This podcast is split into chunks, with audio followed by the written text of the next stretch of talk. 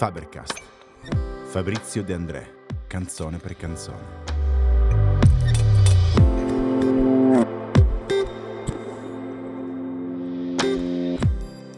«1971. Edgar Lee Masters è un poeta e scrittore vissuto a cavallo tra 800 e 900. Tra le altre cose è autore di una raccolta di poesie in verso libero dal titolo Antologia di Spoon River. Queste poesie sono iscrizioni funebri in ricordo degli abitanti di un'immaginaria cittadina di campagna, per i quali Edgar Lee Masters si ispira alla forma letteraria degli epitaffi greci.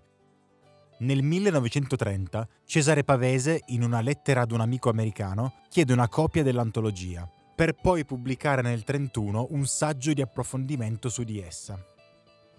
Qualche anno dopo, Fernanda Pivano riceve questo ed altri volumi dagli States, si appassiona follemente e decide di tradurre l'intera opera. Nel 1943 Pavese convincerà Einaudi a pubblicare la prima edizione da lei tradotta.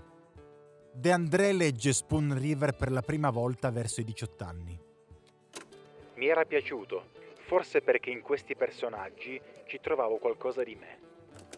Poi lo rilegge a inizio anni 70 e si rende conto che adattando un poco i testi, molte delle poesie rimangono contemporanee. Dalle parole di Fernanda Pivano, Fabrizio ha fatto un lavoro straordinario. Ha praticamente riscritto queste poesie rendendole attuali. Sono molto più belle le sue, ci tengo a sottolinearlo. La selezione di nove epitaffi che porta alla realizzazione delle canzoni ruota attorno a due temi, invidia e scienza.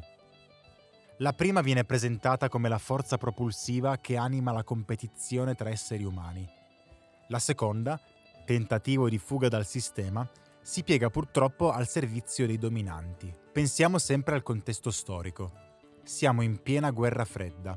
È normale all'epoca che team di scienziati statunitensi o russi siano finanziati per progettare sottomarini nucleari, tra le altre diavolerie belliche.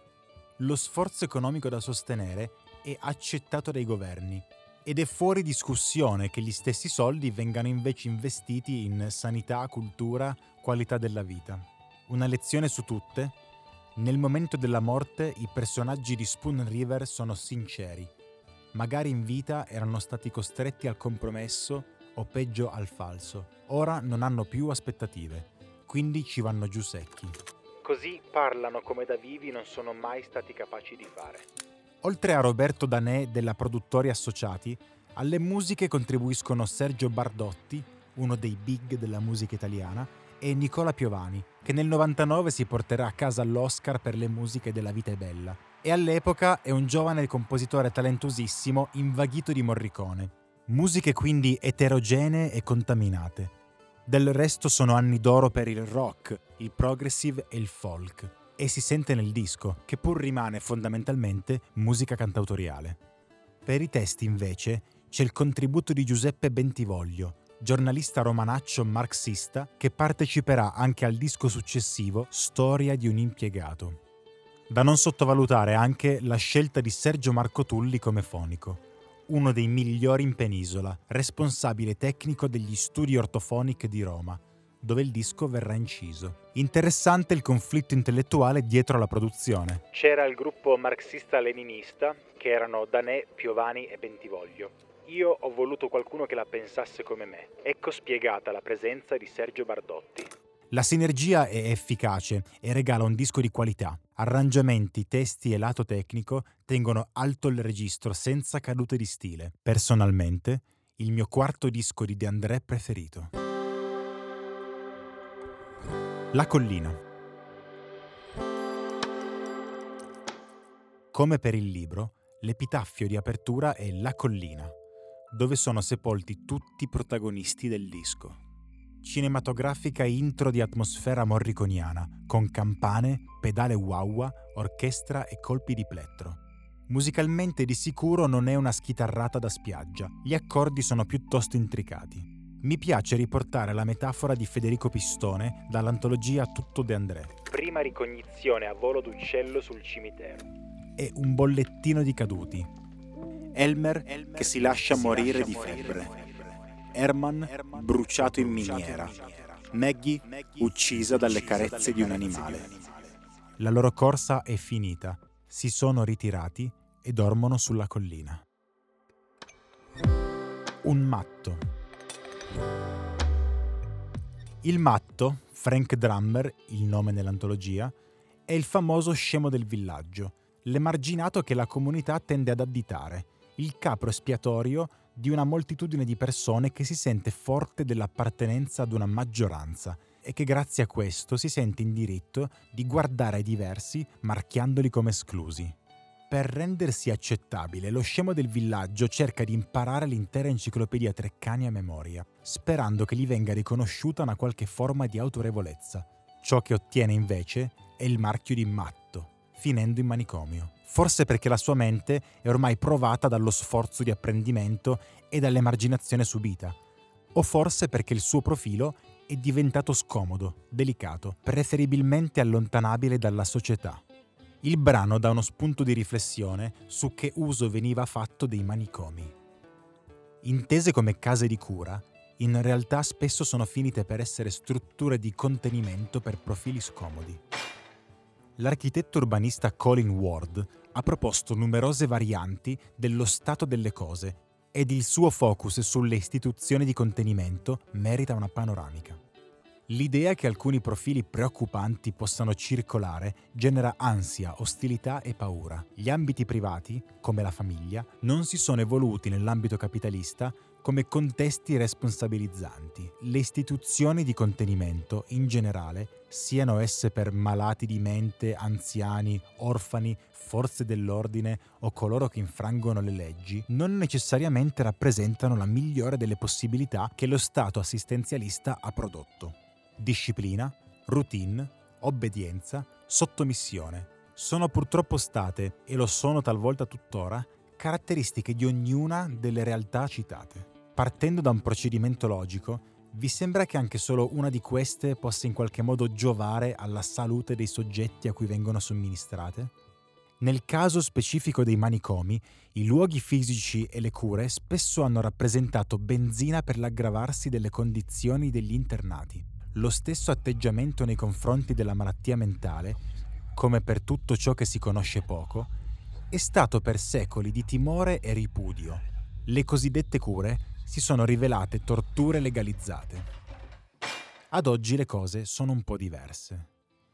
Una delle grandi conquiste della nostra società, la legge Basaglia del 78, ha messo in luce l'inadeguatezza di buona parte delle prassi applicate nei manicomi, che più che curare le menti dei pazienti, li relegava per sempre nelle condizioni di sbagliati ed irrecuperabili. Di fatto, questa legge volgeva a terminare la sospensione della libertà individuale dei cosiddetti malati di mente, chiudendo per sempre i manicomi in Italia. Lo psichiatra Joshua Beerer suggerì una tesi per cui molte delle cosiddette malattie mentali sono sostanzialmente generate all'interno della società, causate da agenti nocivi. Proprio come l'inquinamento dell'aria ammala i polmoni, l'atteggiamento autoritario della società contemporanea può portare alla proliferazione di malattie mentali e soggetti criminali ritengo che sarebbe opportuno intavolare un dibattito su aspetti della nostra società che diamo per scontato dimenticandoci che si tratta di schemi artificiali che ad un certo punto hanno finito per venire accettati o peggio imposti. Come nel 78 la legge Basaglia ha fornito un'alternativa nel trattamento dei disturbi psichiatrici, similmente ritengo pronto il terreno per valutare sistematicamente l'efficacia anche di altri aspetti dello Stato assistenzialista. un giudice.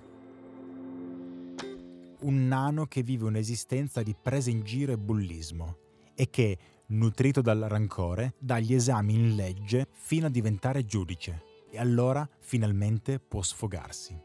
La gente carogna lo fa diventare carogna. Musicalmente è uno di quei pezzi riconosciuti come deandreiani al primo ascolto ritmica insistente e con sentore di filastrocca, rimandi musicali ai tradizionali siciliani. La versione della PFM, per me, evolve il brano alla sua forma finale. Un blasfemo. Un traditional popolare inglese è preso in prestito per la parte musicale, vi consiglio di cercarne una versione. Merita, si chiama Ramble Away. Ho molto sentito mia questa canzone quando sui muri e sulle bacheche social ho visto citare Non mi uccise la morte, ma due guardie bigotte. Mi cercarono l'anima a forza di botte.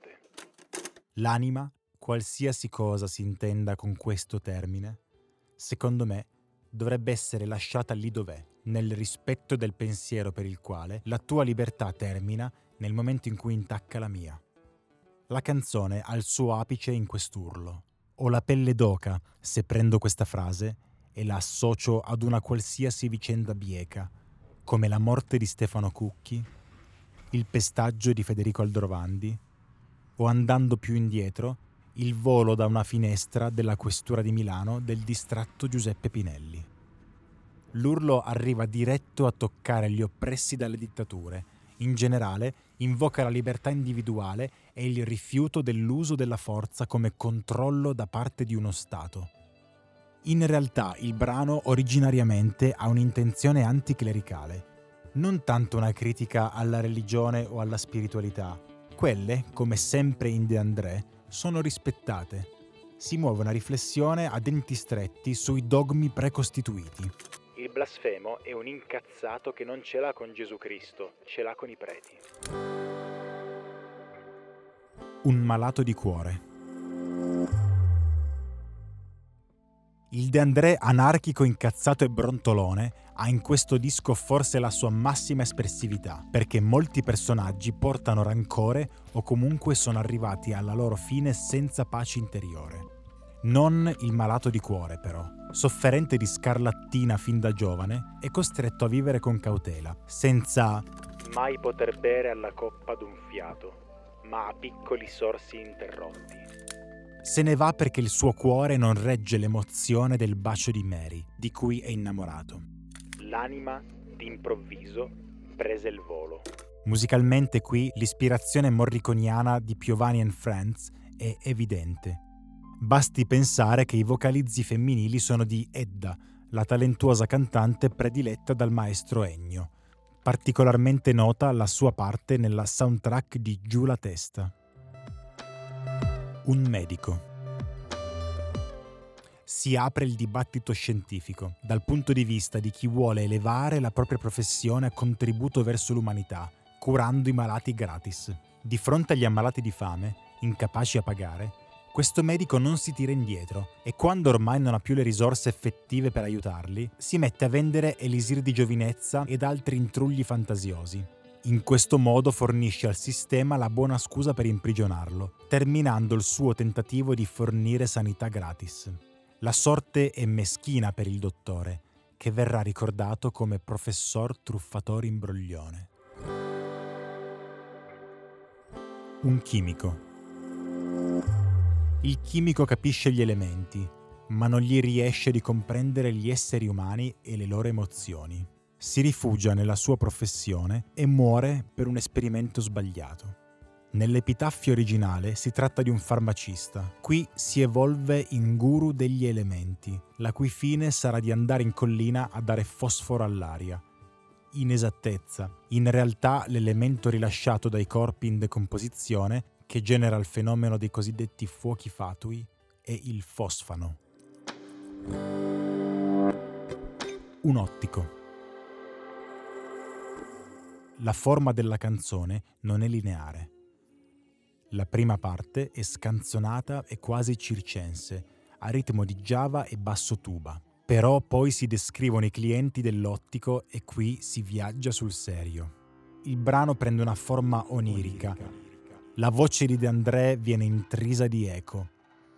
Attraverso il viaggio dell'ottico dentro lo spettro dei colori, egli diventa sciamano lisergico, un Timothy Leary della correzione visiva. Usando le lenti colorate, tenta di aprire le porte della percezione. Qui c'è un'evidente riflessione sulla cultura psichedelica dei Grateful Dead, dei Doors e così via. In realtà a De André il brano non ha mai convinto del tutto. Non potevamo trattare in maniera degna l'argomento, perché ci era estranea la materia. Si sente che è posticcio. Per quello che vale, a me il pezzo fa volare altissimo. Il suonatore Jones. Il disco si conclude con la figura di Jones il suonatore, già citato nel primo brano. È una canzone che diventa fortemente autobiografica. Attraverso la visione del mondo di Jones, Fabrizio ci dice come ritiene che si debba vivere la vita. Fini con i campi alle ortiche, fini con un flauto spezzato, e un ridere rauco, e ricordi tanti, e nemmeno un rimpianto. Nei confronti di Jones, De André nutre ammirazione, perché il suonatore riesce a non fare della musica una professione. Dalle note di copertina del disco traspare un dilemma interiore. Per Jones la musica non è un mestiere, è un'alternativa. In questo momento non so dirti se non finirò prima o poi per seguire il suo esempio. Siamo in un momento in cui De André fa i soldi buoni con la musica e anziché godersi la grana, vive conflittualmente la sua condizione di artista di successo, temendo di essersi snaturato.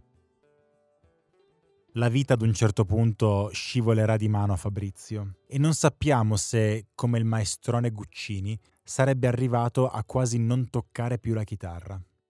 Per quello che abbiamo potuto vedere, La gente sa che sai suonare. Suonare ti tocca per tutta la vita e ti piace lasciarti ascoltare.